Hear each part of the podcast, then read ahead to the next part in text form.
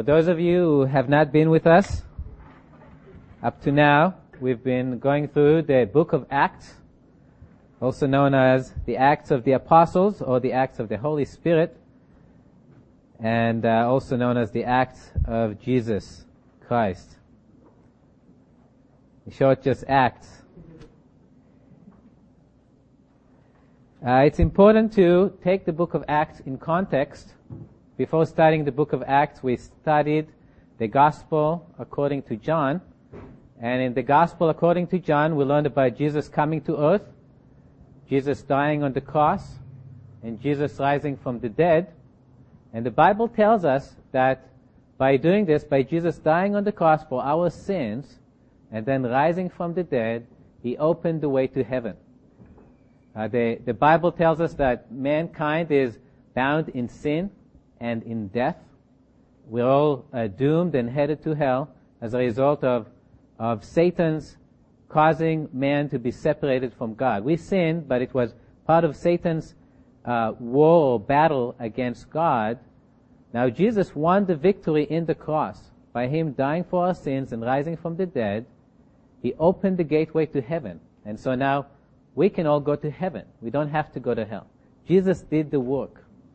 But he committed this thing called the gospel, which is a message, to men, to the church. We saw that in Acts chapter 1. He's given them the gospel. He says, you will be my witnesses. And you, you need to go out and preach the gospel to every creature in the whole world. And the Bible tells us that the gospel is the power of God unto salvation to everyone that believes. Everyone that hears the gospel and understands it and believes it will go to heaven. We have that as a guarantee upon the word of God. So, what's Satan going to do now? It seems like he lost the battle. Well, there's one thing he can do, or seems to be trying to do, and that is to contain the gospel. Right? If the gospel goes out to all the world, preached to every creature, people will be saved left and right.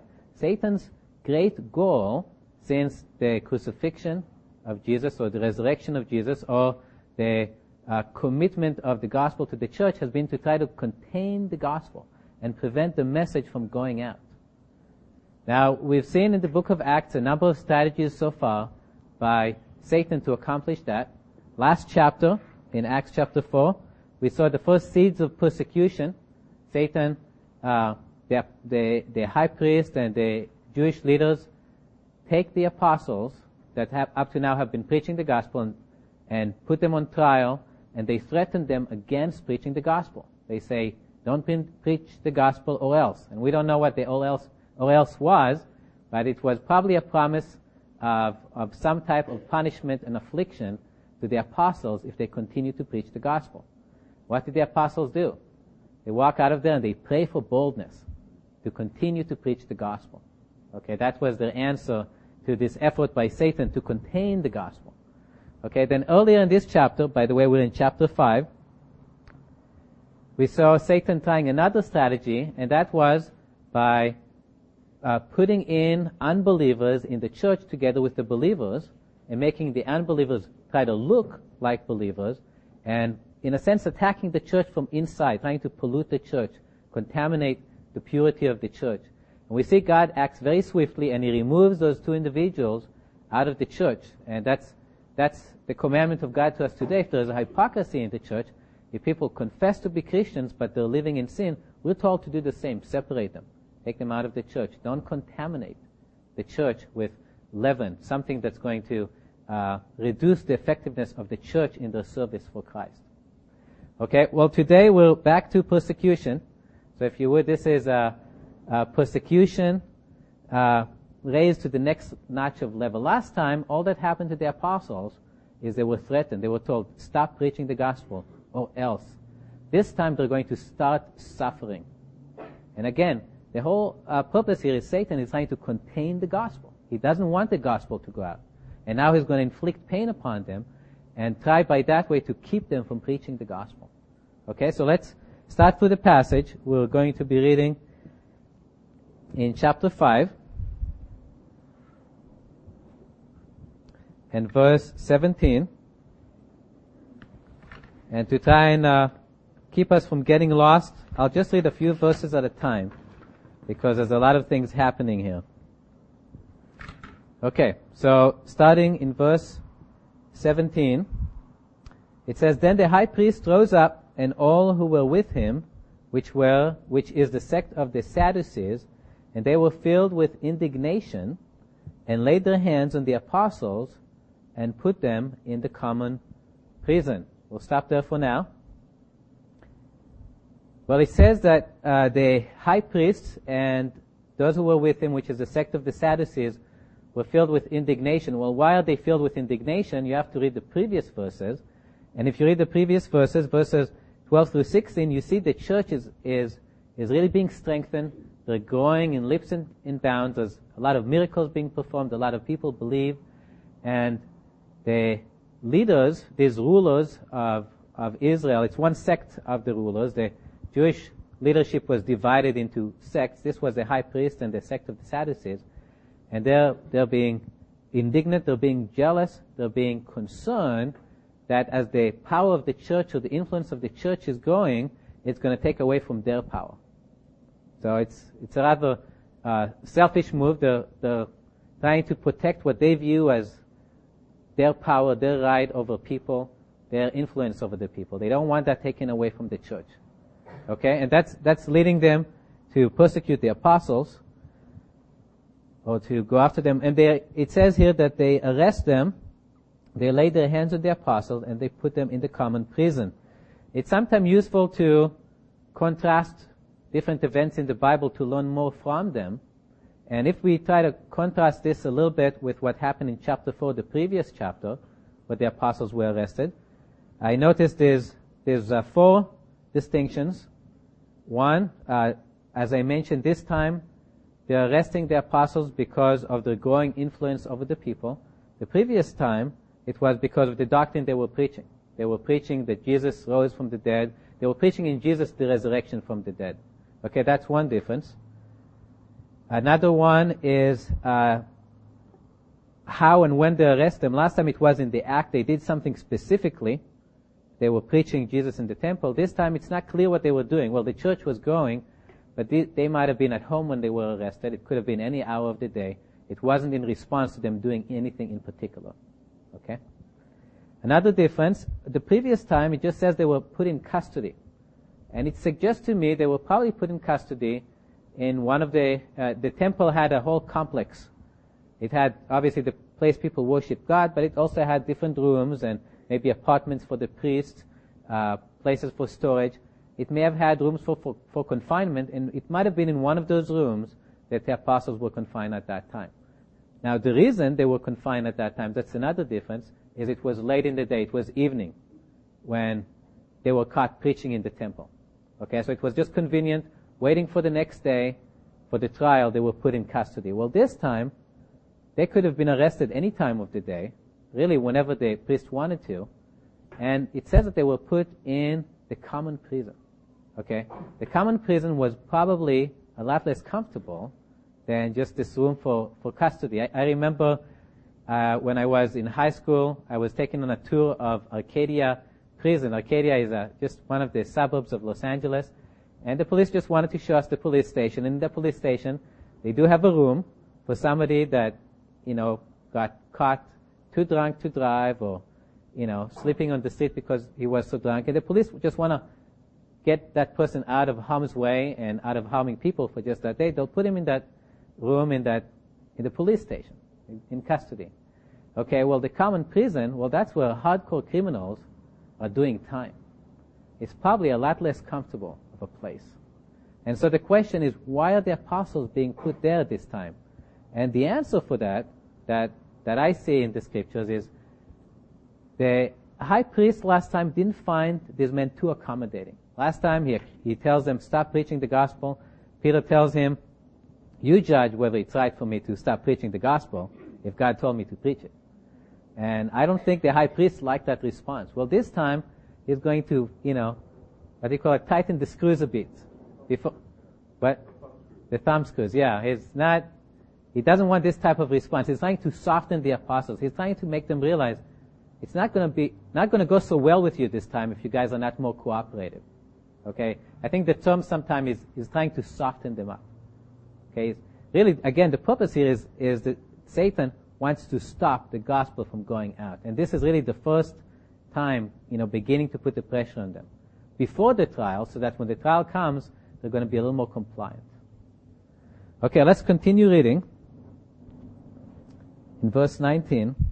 But at night, an angel of the Lord opened the prison doors and brought them out and said, Go stand in the temple and speak to the people all the words of this life. And when they heard that, they entered the temple early in the morning and taught.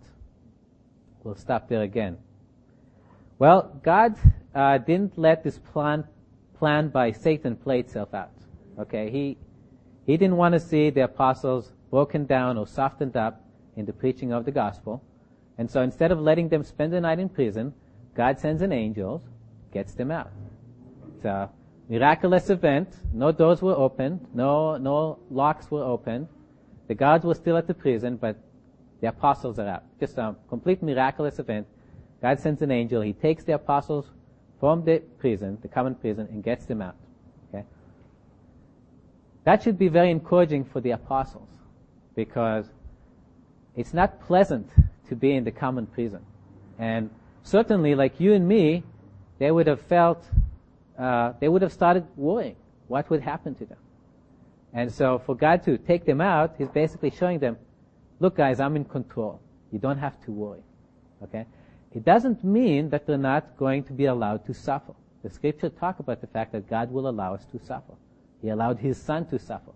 Okay? Jesus said, you know, the servant is not greater than his Lord.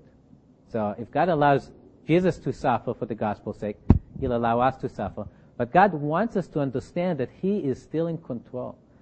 And He's not going to let us suffer more than we are able to suffer, or more than He is willing to allow us to suffer. Encouragement number one. Encouragement number two, God tells them, go to the temple and preach all the words of this life. Now, that seems almost uh, kind of strange. You know, I would almost expect it to say something. God got them out of prison, told them, you know what, I'm done with these people. They're not listening to the gospel. I'm going to send you to the Gentiles. You know, start preaching to them. They're going to hear the gospel. They're going to believe it. That's what God does with Paul at some point. He tells him, these people are not going to listen to you. You know, I want you to go out and start preaching to the gospel. They're going to hear the gospel. Well, God doesn't do it. He says, go back to the temple where they were preaching, which they really hated. Where you were preaching, they were hating that. And preach all the words of this life. I don't want you to omit anything. Even the offensive stuff that they don't like hearing. I want you to preach all of it. Well, how is that going to encourage the apostles? I was thinking about it. And I was putting myself in the, their shoes. And one of the things that would have happened to me had I been put in the common prison is, and start suffering, is I would start wondering, well, why am I suffering? Maybe I've been a little too bold. Okay? Maybe I wasn't as uh, careful in the things I was preaching. I don't have to offend people. I could have just shared the good news maybe and not the bad news with the people. I could have been a little more uh, sensitive of other people's taboos and not said something that would have made them really upset. I mean, that's, that's the way I would have thought, being in the prison. Well, God takes them out and He says, no, go to the temple and preach all the words of these lives. I'm going to have to think, you know what? No. I wasn't too bold. You know, I, I shouldn't have been more sensitive than I have been because God wants me to be in the temple and to be preaching all the things that I know these people don't, don't want to hear. Okay, so it's a confirmation, not just that God was in control, but you're doing exactly what you should be doing. You're not suffering because of anything that you have done wrong. You're suffering because you're doing something right. You're doing what I want you to. Okay? And that, that's encouraging to me because sometimes I'm wondering, am I doing the right thing? Is what I'm experiencing, is that my own fault because I'm not doing what I should be doing? No. They were doing what they should have been doing. Okay? That's, that's important uh, for us uh, to apply for ourselves. The devil is still using the same tactic today. I know uh, what Rick mentioned in, in the previous preaching that Persecution hasn't been the most effective weapon of the devil. I mean, he used it many years and the church is still here. The perhaps the, the, the time the devil used persecution most was really in the first couple of centuries, maybe the first three centuries of the church. There was very heavy persecution by the Romans. I mean, they outlawed Christianity. They sent their soldiers. Anyone who confessed to be a Christian wasn't just put in prison. He would be put to death. And not just put to death, they would be tortured to death.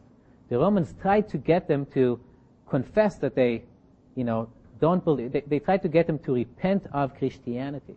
There was a lot of pressure on Christianity the first two centuries. And the church ca- came out of those years of persecution stronger than it's ever been before. It was spread throughout the Roman empires. There were strong believers. So it wasn't, Satan wasn't able to, to stop the church with persecution. But I know that persecution or suffering is effective in my life. Okay? And we sometimes think, well, persecution, we don't really have that today, do we? Here's, here's something interesting. If uh, we turn to Matthew chapter 5,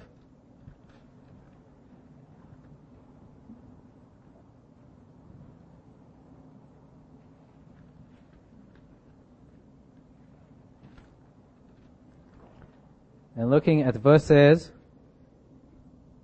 10 through 12, Jesus talks here about persecution. He says, Blessed are those who are persecuted for righteousness' sake, for theirs is the kingdom of heaven. Blessed are you when they revile and persecute you, and say all kinds of evil against you falsely for my name. Rejoice and be exceedingly glad, for great is your reward in heaven, for so they persecuted the prophets who were before you. Usually, when we think about persecution, we think about uh, what, what tends to happen more in other countries and maybe happen more in other ages, and that of apostles being put in prison, uh, not apostle, believers being put in prison, uh, beaten up, tortured, and put to death. Usually, when we think about persecution, we really think about people experiencing physical pain. Well, if you look at what Jesus said, he, he mentioned three things or, or really, uh, especially verse 11, he talks here about persecution, and he, he says this, Blessed are you when they revile you and persecute you, and say all kinds of evil falsely, uh, evil against you falsely for my name.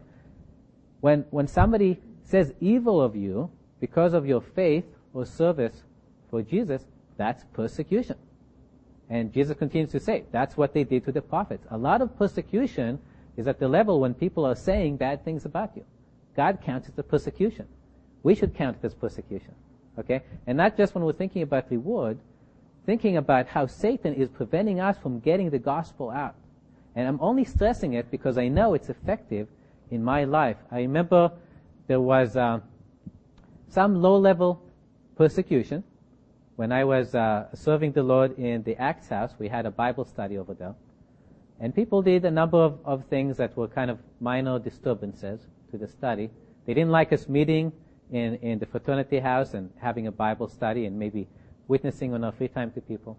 But one of the things that hurt me most, I remember uh, somebody, a couple of guys were playing their guitar and singing silly verses, and one of them started singing about, you know, we have a cult meeting in our house and blah blah blah. I don't remember the rest of it, and it really hurt me really, you know, them singing, talking about us being a cult, meeting in their house. I don't know why, but that just really went to the heart, being called a cult. And uh, I know in, in, in many areas of my life, when I have an opportunity to say something, I have an opportunity to witness to somebody on an airplane, at work, a friend, a coworker, there's like something that's filling my lips. And that's the fear of what they're going to think of me and the fear of what they're going to say about me after I preach on them. It's Satan's strategy to this day. Remember, he's trying to contain the gospel. If the gospel goes out, people will hear it and get saved. And Satan is trying to stop it, and he's, he's going to put the pressure on us. Persecution, suffering.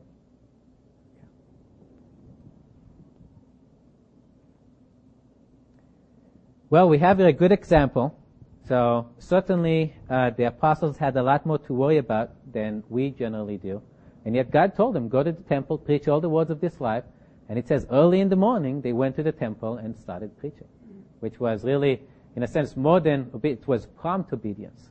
Okay, they went quickly and did what the Lord wanted them to do. Okay, uh, let's continue. Back in Acts chapter 5.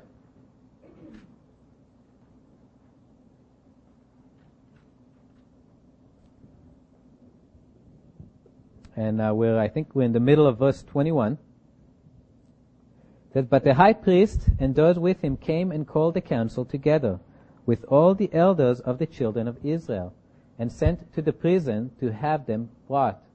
But when the officers came and did not find them in prison, they returned and reported saying, Indeed, we found the prison shut securely and the guards standing outside before the doors. But when we opened them, we found no one inside. Now the high priest and the captain of the temple and the chief priests heard these things. They wondered what the outcome would be. So one came and told them, saying, Look, the men you have put in prison are standing in the temple and teaching the people. Then the captain went with the officers and brought them without violence, for they feared the people, lest they should be stoned. Well, here we see the second reason why God got the, the uh, apostles out of the prison. One was to encourage them, to tell them, I'm in control. Don't worry about what happens.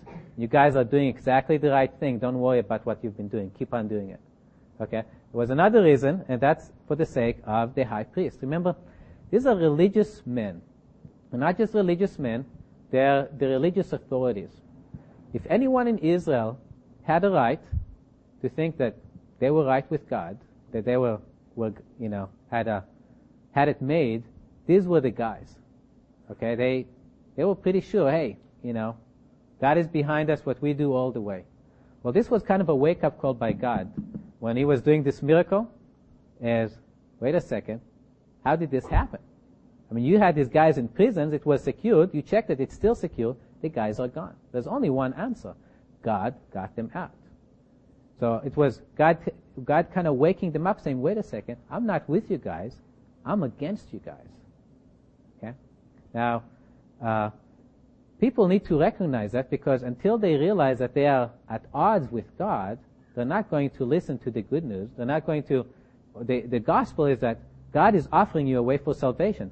Well, if I'm, I'm doing good with God, I'm right with God, I don't need to be saved. I'm okay where I am. Okay? So really in preparation for the witness, the testimony these guys were going to receive, God was preparing them here to that. Okay?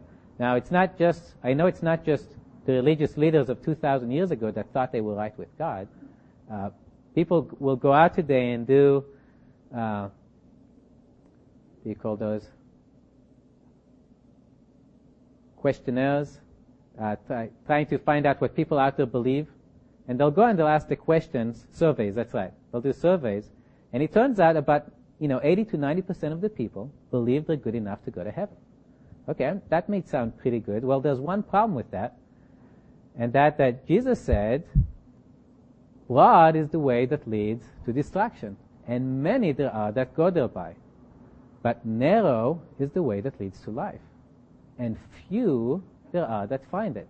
Well, somehow 90% of the people feel that they're going the right way, but Jesus said few go that way. So he tells you uh, there's a lot of people there that are misguided. They think they're right with God. The truth is they're not right with God, and that's part of, of the job of the ministers of the gospel to tell people, look, that's just not true. You're not right with God, and that's one of the reasons we people don't like what we tell them, and as a result, there's persecution coming upon us. But that's, that's an important part of the gospel. Okay, uh, moving on. So, so God did this miracle to wake these guys up. In a sense, to soften them up. Remember, they were trying to soften the apostles. Well, God got the apostles out of that, and now God is trying to soften them a little bit to the message of the gospel.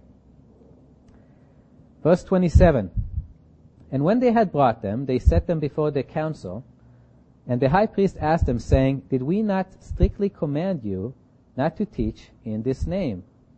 And look, you have filled Jerusalem with your doctrine and intend to bring this man's blood upon us. Well, this is the accusation. So this is a trial. And the first thing that will be done in the trial is the judgment is going to be read against the accused. And this is the judgment. You guys disobeyed us. We told you not to preach in Jesus' name. And you guys are doing it to bring his blood upon us. You're trying to get us uh, be accused and condemned for, for the death of Jesus. So that's, that's the accusation that's being brought against the apostles. Well, one half of it is true. They did disobey the, the rulers. The rulers did tell them not to do it, and yes, they disregarded that, and technically that could be looked upon as breaking the law. Well, the second part is kind of strange, that they're, they're telling, they're accusing the apostles of trying to blame them for the death of Jesus, because they are, they are guilty of the death of Jesus. So what it really shows is they're, they're trying to uh, disassociate themselves from that guilt after the event. I, I work for a company that cleans very expensive machine parts for the semiconductor industry. Like a small part like this might be worth several thousand dollars. And uh, recently there was a case where uh, one of our customers sent us some parts to clean, and we cleaned them and returned it to them. And afterwards, they said, "Where's this other part that we sent you?" And we're like, "What other part?" It's a it's a wafer. It's a ceramic wafer, but uh, 12 inches across, and I think it was worth about two or three thousand dollars. And uh, neither side was willing to yield. The person in the other company that put everything in the box said it was there, and the person at our company that opened the box up said it wasn't there. Well, one of them is lying.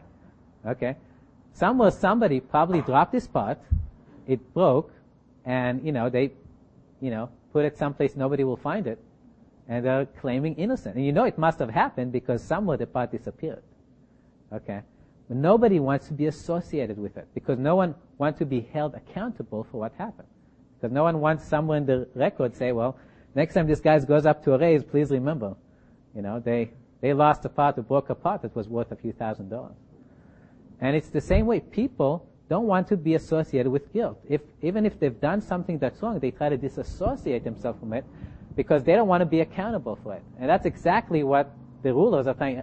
Hey, don't associate us with the death of Jesus. We're not responsible for what happened. Well, that, that's a very imprecise statement. It, it's actually, they didn't just bring, I mean, work to capture Jesus and brought him to, to Pilate. Pilate said, I want to have nothing to do with this man. And when they kept pressing him, eventually he said, you know, my hands are clean from the blood of this man. It's on you. And they said, that's fine.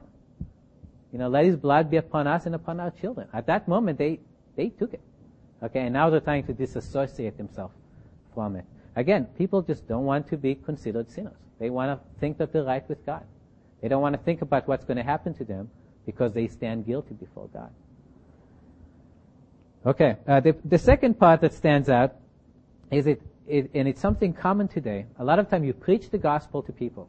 You tell them, uh, you know, you're a sinner, and, and you need to be made right with God or you're going to hell. The wonderful thing, Jesus died for your sins, He rose from the dead, and by putting your faith in Him, God will forgive you all your sins and you can go to heaven. And a lot of time people, all, all they hear somehow is, you're trying to prevent me from doing the things I want to do. I have a lot of things I want to do in my life, and you're telling me that these things are wrong, and so, you know, I don't want to listen to what you have to say. They're, they're viewing the gospel as something that's attacking them the way that they want to live. Well, that's not the purpose of the gospel. The purpose of the gospel is to save them. It's, it's, right now people are condemned before God. They're in their sin, they're under the penalty of death. They're going to go to an eternity in hell. And God is trying to save them out of that, and that's the purpose of the gospel. It's a message of salvation.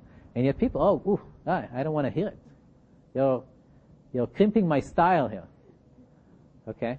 And, and that's, again, what this, the rulers were thinking. All you're doing is you're taking away from our power and influence over the people. We look at the gospel as something you're using against us, whereas in the truth it was something for them.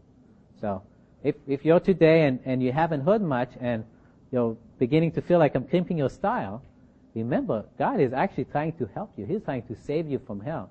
He's not trying to stop you from having a good time. Of course, you'll find out that the things that you think are a good time are really not that good for you. Okay? So God will save you from them too. But really, the gospel, it's for you. It's not against you. Okay, uh, picking up in verse 29. But Peter and the other apostles answered and said, We ought to obey God rather than men. The God of our fathers raised up Jesus, whom you murdered by hanging on the tree. Him God has exalted to his right hand, to be a prince and savior, to give repentance to Israel and forgiveness of sins. And we are his witnesses to these things.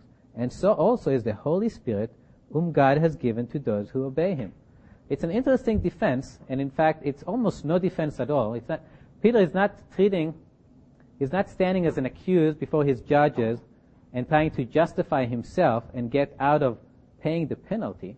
If he did, he could have found words that were a little less offensive than calling them murderers. Okay? But what he's really doing is he's witnessing to these people. He's not stopping. Okay, God got him out of prison, sent him to preach at the temple. Fine, he's preaching at the temple. Well, they're getting him out of the temple, bringing him to the court. He's going to preach to them at the court. He's not going to stop preaching the gospel. And you find here all the elements of the gospel. First, he's telling them this is from God. This is a message from God. You need to listen to it.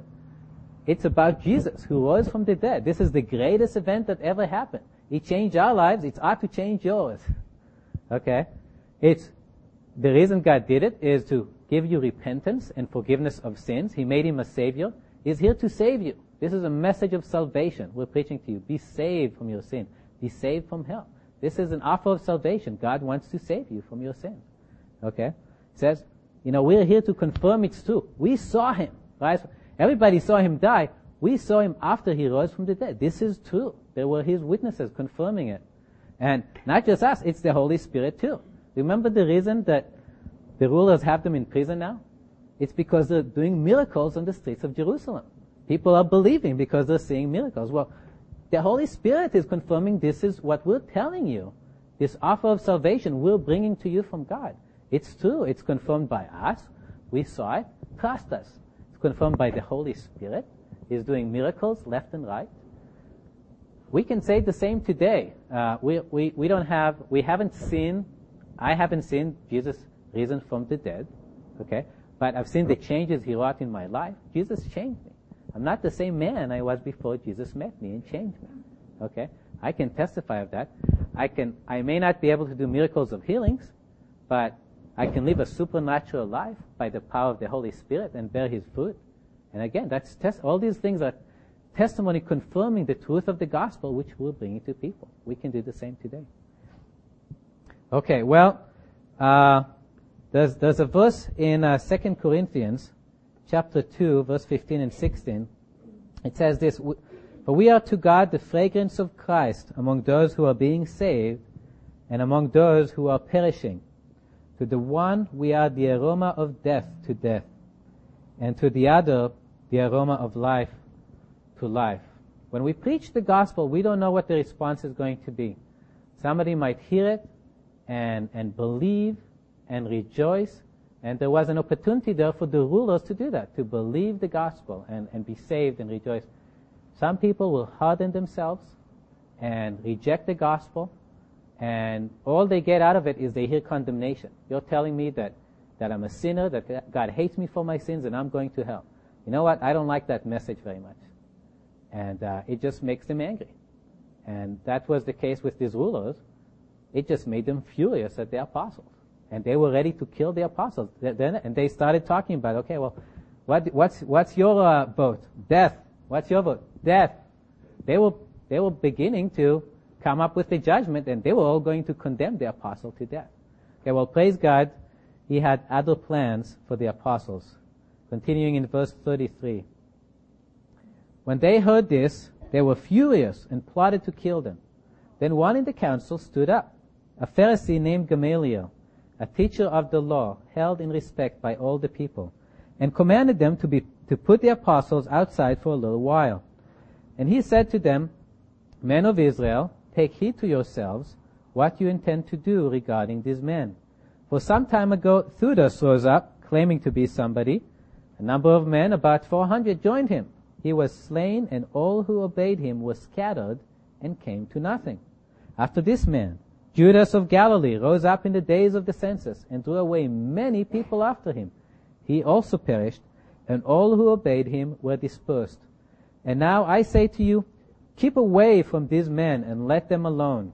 For if this plan is the work of men, it will come to nothing. But if it is of God, you cannot overthrow it, lest you even be found to fight against God. Well, uh, Gamaliel it was a very famous uh, teacher. In fact, you can find him quoted today in uh, the Jewish, uh, uh, one of the Jewish religious books called the Mishnah. Uh, probably the most famous guy in all that bunch of people that were sitting there and judging uh, the apostles. And, and God somehow overruled, and while the rest of them were, you know, freaking out about the apostles, he kept one guy reasonable, okay, and thinking about what was going on here. And everything he says is, is really basically human reasoning. There's nothing particularly godly in what he says. And he basically tells them, you know, you guys need to, to stop and think about it. Let's put these guys out, come down, and let's think about what we're doing here. He says, look, if this is just of men, if these people are just, you know, gathering around a guy and he's just a guy, this is not of God, there's nothing special, we know what's going to happen. We had examples of this before. Somebody stands up, claim to be somebody great, everybody follows him, he leads them in rebellion against the Romans or something. Well, once that guy gets killed, you know, the guy is just dispersed. The whole movement stops. It ends. And the point is, if that's what these guys are, you don't need to worry about them. This whole thing is just going to go away. You don't even need to interfere with what these guys are doing. Just let them be. It's just going to go away. But if it is of God, first of all, you can't stop, you can't stop it. There's no way you're going to prevent God from doing what God wants to do. And second of all, it's morally wrong to fight against God. So just let him alone. Okay, that, that sounds logical. Okay, I mean, it was just a reasonable thing that this guy said. This guy wasn't a believer. As far as we know, he never became a believer, but he just was bringing up some, making some reasonable ag- arguments. Okay? And we're all thankful because it meant the apostles had some more years of service. It didn't really matter to them. They would have died and gone on to be with Jesus. But God in His sovereignty uh, decided that the church needed some more building up and teaching transferred from these people.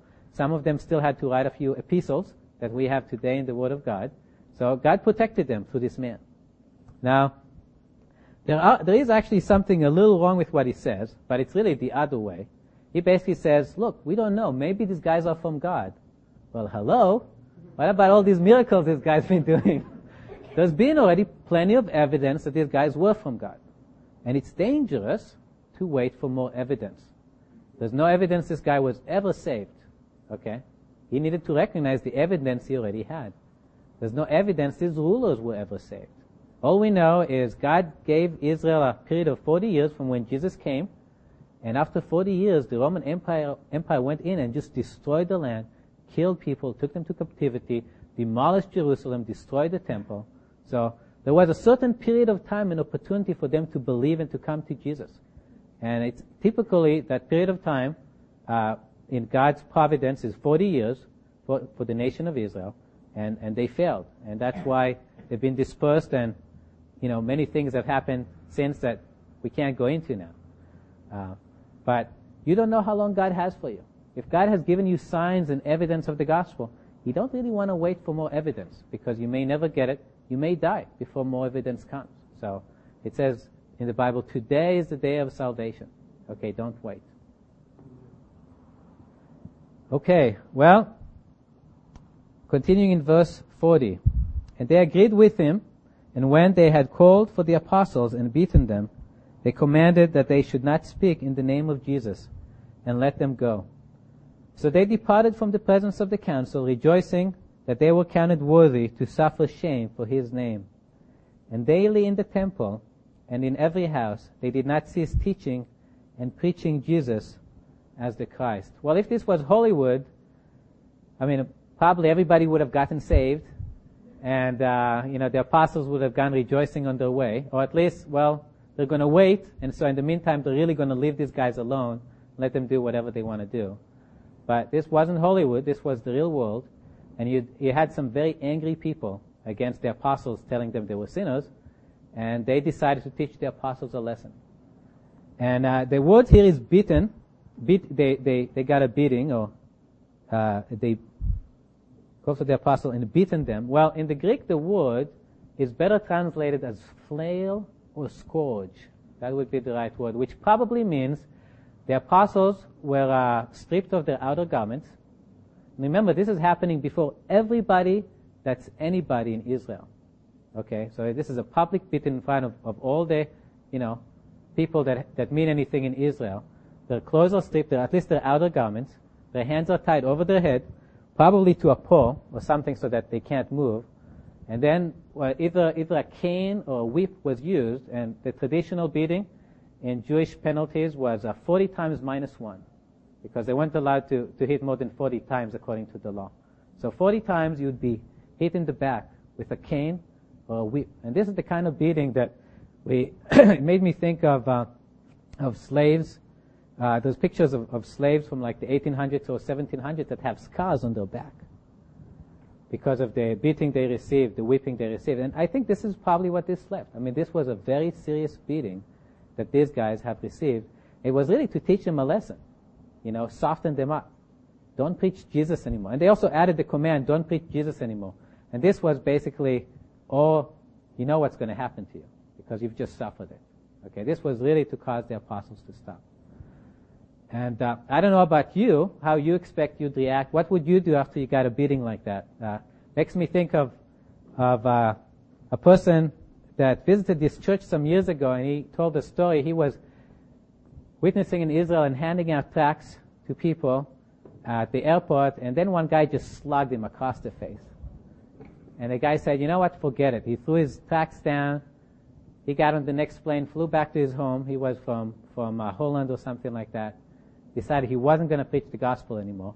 Of course, God was after him and, and turned him around. Uh, and he actually had a really tough time until he finally came back to the Lord. Uh, but you'd almost expect these guys to do somehow. Well, you know, this is just too much. Well, what does the scripture says? It says, uh, so they departed from the presence of the council, rejoicing that they were counted worthy to suffer for his name. And daily in the temple and in every house, they did not cease teaching and preaching Jesus as the Christ. So remember again, the purpose of the devil and all of this was to contain the gospel. Get these guys so discouraged, so afraid of getting hurt again, they would stop speaking in Jesus' name. Or at least, you know, maybe just do it privately at their houses anymore. Don't do it publicly. He's trying to contain it. Well, the very opposite is happening. This guy says they're rejoicing, they feel honored, and they preach the gospel even more. And uh, when I was uh, young, I in the kibbutz they would uh, take us on these day trips once in a while, and me and a friend of mine decided that we weren't going to go. We, we decided it'll be more fun to to just you know play around the kibbutz, hang out here rather than go wherever they were going. So, you know, we were hiding when everybody was getting in the bus. We hid somewhere so they wouldn't see us. The bus went, and here we were, free to roam the kibbutz and play around. Well, one of the adults at the kibbutz found us and felt that it was his responsibility to apply some discipline. And so we got turned over his knee and had a behind warmed for us. And uh, I remember being determined, I'm not going to let it faze me. And so, you know, when he started spanking me, I just started laughing, you know, deliberately. Well, it didn't last very long. and before, before he stopped uh, spanking me, I was crying. But uh, this wasn't what the apostles were doing. Okay, they weren't, you know, trying to show the priest that you're not going to scare us. We're going to do it even more. They really did rejoice. They really felt honor. They really had a greater desire to serve the Lord. And I was thinking about it, and, and I came up with, with at least three reasons, and there might be more, of why of why instead of being in misery, they were rejoicing and served the Lord more. Number one, uh, it says in 2 Corinthians chapter 1 verse 5, it says, For as the sufferings of Christ abound in us, so our consolation also abounds through Christ. This is something you can't do. It's something Jesus does. And there's a lot of confirmation from historical testimony that, that when people are persecuted, Jesus is right there with them and he comforts them and he consoles them. It's, it's nothing less than the grace of God. He comes, when I'm suffering for him, he actually comes closer and he encourages me from the inside. Maybe through his word, maybe through signs, maybe in different ways. But the point is, Jesus comforts you. It, it says there's a phrase in, uh, in the Old Testament where it says that God will comfort Israel or his people as a mother com- comforts her children. And I think of my, my children when they fall and they hurt their head and you know, my wife takes them in her hand and it comforts them like nothing else would. In a similar way, Jesus can comfort us while we're suffering for Him like nobody else can. And it's a closeness to Him. Okay? And that's what really makes the difference. Okay? That's why these guys weren't faking it. Because Jesus was doing it. Jesus was comforting them. And that's why they were able to rejoice in the midst of suffering. Okay? Number two, they believed what Jesus said. Remember what Jesus said? We read it before. Jesus said, when these things happen, rejoice and be exceedingly glad, for great is your reward in heaven. And we sometimes kind of just gloss over those words. They don't mean a lot to us. But for the apostles, it meant a lot because they were suffering and they remembered what Jesus said and they believed him. And that's the key thing. They, when Jesus said, when you're suffering, you actually should be rejoicing because that is how great your reward is in heaven as a result of this suffering. They took him at his word and said, you know, I don't know what the reward is. It's hard for me to imagine what heaven's going to be like. It's not going to be a pot of gold because the streets are paved of gold. So gold has no value down. Okay? But whatever the reward is, is so great that it's worth whatever it is that I am experiencing. And uh, let me tell you, I've done some reading about some of the suffering of the saints over the years, and it's hard to imagine the things people went through for the Lord. And yet Jesus said, in the midst of this most terrible suffering, you, you can rejoice because that is how great your reward is in heaven boy, I wait till we get to heaven and see what those rewards are that are going to be make it worth for people to suffer so much for the Lord. Uh, number three, that's the third reason I thought of why they would be encouraged uh, by this type of suffering. Jesus said that this was going to happen. He said, if you were of the world, the world will love his own. Yet because you are not of the world, but I chose you out of this world, therefore the world hates you. So when I am being persecuted, it actually means I'm where I'm supposed to be. Okay, and it doesn't mean that persecution is fun or something that I particularly want to experience, but there's a confirmation when I'm being persecuted, I must be doing what Jesus wants me to do because I'm suffering just like He told me I would be suffering. There's, there's a, uh, a verse in the scripture that says, yes, and everyone who will live godly in Christ Jesus will suffer persecution. And so, I'm suffering persecution, it's a confirmation I am living godly in Christ Jesus, which is also kind of a concern if I'm not suffering persecution. Am I really living for Jesus? I haven't been persecuted for a long time. Okay? So these are all reasons of why we can be encouraged even while we're suffering, even in persecution. And the devil is trying to contain us. He's trying to bring suffering upon us that, that will stop us from speaking. And it's very tempting. I know it's very tempting for myself, and, and that's why I'm saying it, to, to keep silent or to minimize the type of witness I do or to witness only to people that I know are more receptive.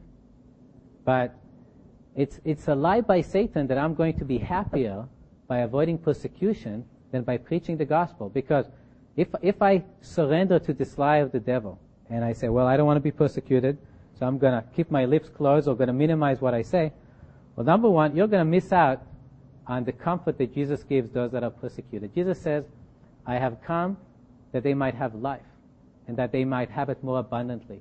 And the abundant life is a life of suffering for Jesus and Him coming close and strengthening you in it. Okay, so you'll be missing out on that. You're not going to have much expectation of reward in heaven. In fact, it's, something interesting Jesus said. He says, uh, that those who search for earthly treasure, it says, where, where your treasure is, there your heart will be also. And if, if I'm not that interested in the treasures of heaven, I'm more interested in keeping comfortable over here, that's where my heart will be. I'm not likely to, to be thinking of divine things or want divine things or want the treasures in heaven because that's not where I'm building up my treasure house. I'm more concerned of building a comfortable life for me here. It's really, it's going to cool down your temperature as a Christian to not be witnessing. And finally, I already mentioned it. Uh, you're going to be wondering, am I really what the Lord wants me to be when I'm not suffering persecution? You, you think it'll be better to keep your mouth shut and to not expose yourself for persecution. The results really is, is not just are you robbing others from the gospel, you're robbing yourself from the effective Christian life. So, it's not just to you guys, I'm speaking to myself. I know this is an effective weapon of the devil to this day. He tries to contain the gospel in us. Let it out. Let the lower lights be burning. Lord Jesus, we thank you so much for your encouragement to us to be sharing the gospel with others. We thank you that the gospel is the power of God unto salvation to everyone that believes, and that now that your work is completed, all that's left for a person is to hear the gospel, to understand the gospel, and to believe the gospel for him to be saved. Help us, Lord, be willing to be vessels for you to reach out with the gospel to other people and let us see people saved and give us boldness, Lord, as the apostles prayed for boldness, not to be contained or confined by fear of persecution or of suffering, but to be willing to, uh, through you, or for you through us to declare the gospel to others and see them saved, that we, even if we might suffer, Lord, that we might enjoy all the joys you give those that suffer through you, that we might be strengthened to rejoice and to be more diligent in our work rather than uh, folding up inside ourselves and not letting your word or the gospel out. Uh, give us your strength, we ask, Lord. In Jesus' name.